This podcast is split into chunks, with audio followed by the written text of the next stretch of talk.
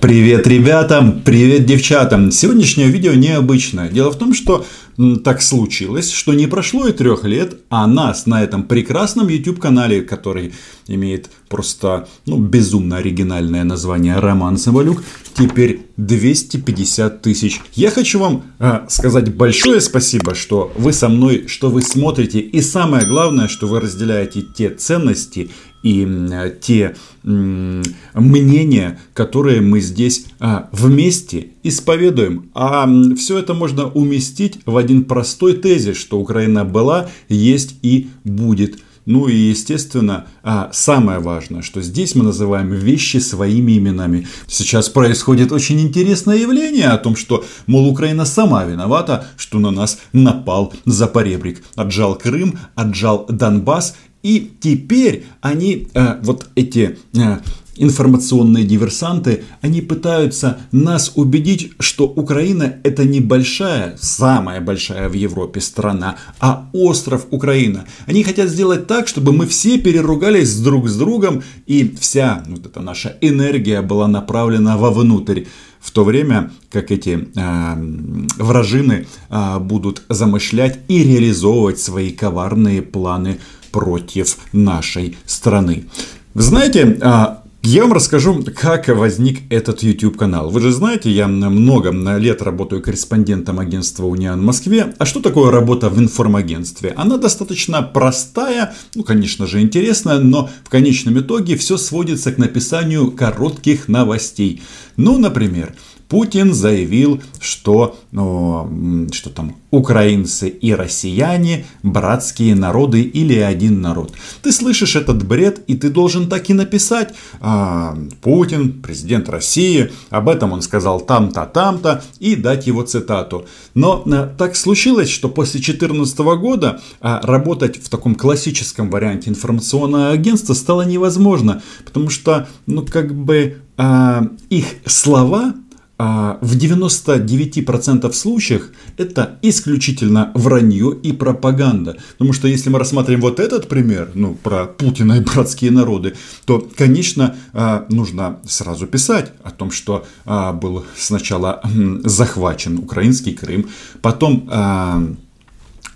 аннексирован, потом, естественно, война перекинулась на Донбасс и так далее, и так далее. И, кстати, если мы говорим о президенте Российской Федерации, отвечая именно на мои вопросы, он фактически сделал свои главные признания. Ну, в части того, что, а, как это он сказал как-то Владимир Владимирович, мы никогда не скрывали, что отправляем на Донбасс людей решать военные вопросы. А, это, по-моему, 15 год. А, отправляем людей решать военные вопросы, это значит убивать таких же граждан Украины, как и я.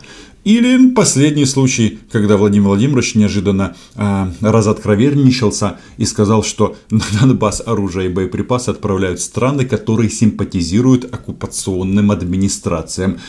Почему все это важно? Потому что пока мы все не будем называть вещи своими именами, войну войной, оккупацию оккупацией, мира нам не видать. Сейчас из каждого матюгальника в Украине, ну, по крайней мере, из очень многих пытаются донести такой тезис, что у нас там гражданская война. Это очень забавно слушать, когда эти бредни вливают уже у нас в Украине. Это при том, что сами россияне прямым текстом заявляют, что они оккупировали и Крым, и Донбасс. И сейчас очень часто звучат такие словосочетание, как Донбасс это де-факто Россия. Ну, это, к сожалению, правда, потому что там российские флаги, там российское а, военное присутствие, там российские деньги, российский телевизор, там все российское. Украину они просто а, оттуда вытравливают как могут. А, а те, кто с этим не согласен, вынуждены были бежать или а, сидят на подвалах.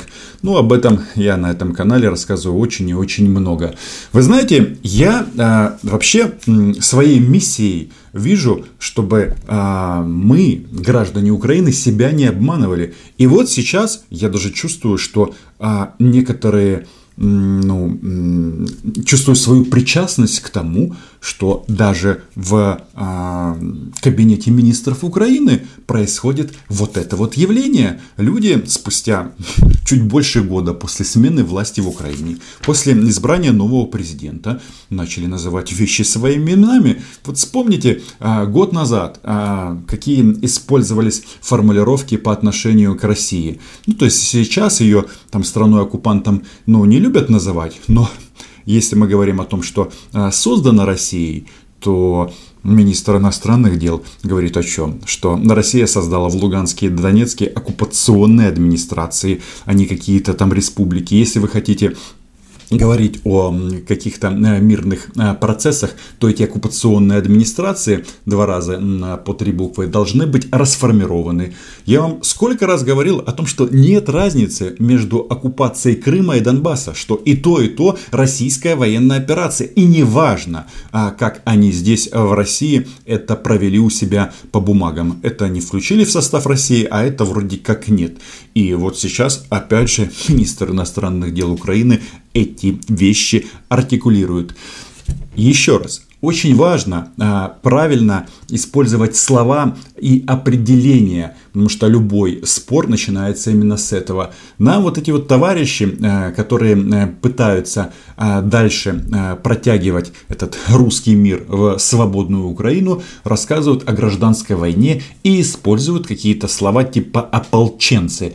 Еще раз, ополченцы – это люди, которые оказывают содействие и помогают своей армии. Если они а, помогают и воюют за чужую страну, то они являются коллаборантами. И даже слово «сепаратизм» по отношению к оккупированному востоку Украины, оно некорректно. Но что-то за сепаратисты, которые в, в, воюют за то, а, чтобы был там флаг а, соседнего а, государства. Я думаю, что вы со мной согласитесь согласитесь. Без лишней скромности скажу, что вы являетесь моим главным мотиватором и э, заставляете э, фактически три года э, ежедневно ну, записывать как минимум одно видео. И, конечно же, я хочу сказать отдельное спасибо моим модераторам, которые каждую субботу в 21 по Киеву а, помогают мне проводить стримы, где мы проводим наши, а, подводим наши еженедельные итоги. И, естественно, большое спасибо Юре, большое спасибо Наталье и Анне, которые э, модерируют чат и не позволяют этим, э, как этих, ну, в общем, наших не друзей, а обижать оскорблять меня и э, наш э, дорогой э, клуб людей, которые называют вещи своими именами. Естественно, э, я э, хочу сказать большое спасибо каналу ОМ-ТВ, которые, ну, по сути, являются моими крестными э, на YouTube. Именно э, ОМ-ТВ когда-то сняла обо мне видео, которое они назвали «Антиоккупант», и оно за сутки а, дала мне первых 25 или даже 30 тысяч подписчиков. На них вы тоже можете подписаться. Тим более ОМТВ теперь делают и українську а, версію. Варто додати, що україномовний ОМТВ з'явився навіть раніше, ніж Сергій Притула оголосив мобілізацію українського Ютубу. Кстати, ну вы заметили, что мой YouTube канал все-таки больше на русском языке, но опять же мой опыт а, и сама статистика говорит о том, что а, материалы, снятые на украинском языке или интервью на украинском языке, смотрят ничем не меньше, чем на русском. Потому что наша страна, она объективно двухязычная. И, естественно, а, хочу всем сказать, что если будете заводить украиноязычные каналы, может быть, даже в этом есть какой-то и плюс, потому что будет а, меньше конкурентов. Ну и, естественно, а, хотелось бы, чтобы качественного, а, интересного и критичного контента на YouTube, который защищает и пропагандирует здравый смысл, было больше. Мне, например, нравятся каналы Алексея Арестовича, Дениса Казанского, Айдера Муждабаева, Янины Соколовой – Список можно дополнять, ведь речь идет не только о политике. Ведь YouTube это кладезь информации, где можно найти контент а, на любой вкус. Кстати, я недавно узнал такой YouTube канал а, Пан Кажан, где в прямом смысле Кажан учит программированию. Аудитория, конечно, здесь узкая, но а, не всем же а, говорить исключительно о политике, потому что наша жизнь и наш мир, он намного шире, и здесь могут быть самые разные интересы. Я хочу, чтобы а, никому не удавалось сталкивать нас, украинцами, лбами. Ведь так много на это тратят силы, вот эти вот пророссийские всякие движения, запоребрики, естественно, рассказывают о том, что у нас там ущемляют русскоязычных, что является абсолютным бредом, рассказывают нам о том, что вот у нас так много противоречий, и нам чуть ли не нужно разделиться. Все это делается для чего? Для того, чтобы мы, а, опять же, а, смотрели на себя как на остров. Но опять же, опыт показывает, что как только а, оккупируют украинские территории, там вытравливают все украинское. И самое главное, эти территории, эти регионы молчат на русском языке. Я говорю о Крыме и Донбассе. Вы что-нибудь слышали об этих территориях? Ну, разве что сообщение о том, что или Путин туда приехал, или арестовали очередную партию, простите за такое слово, крымских татар или каких-то других граждан Украины. Они там сначала сеют российскими паспортами, а потом людей арестовывают за государственную измену. Ну просто какой-то бред и паноптикум. И а, чтобы сохранить себя, а, свою страну, свое украинское убежище, ну, а, мне кажется, каждый а, должен делать свое дело, а, платить налоги и а, что? А, не дать себя обмануть и запудрить мозги. Еще немного и будет 13 лет, капец, как я работаю корреспондентом в Москве.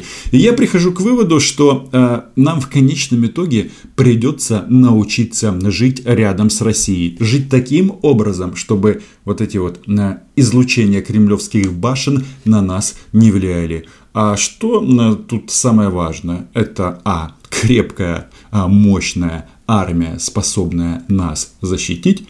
армия – это мы. Ну и э, критическое мышление, способность просто пропускать мимо ушей любые тезисы, которые они проталкивают в информационном пространстве. Ну что ж, друзья, продолжим и дальше называть вещи своими именами, потому что Украина это не остров, Украина это не хутор, нас много, это большая европейская страна, все у нас будет хорошо. И, кстати, пока я записывал это видео, у нас уже не 250 тысяч, а 250 и 80. Всем спасибо, а подписывайтесь и до скорых встреч. Пока!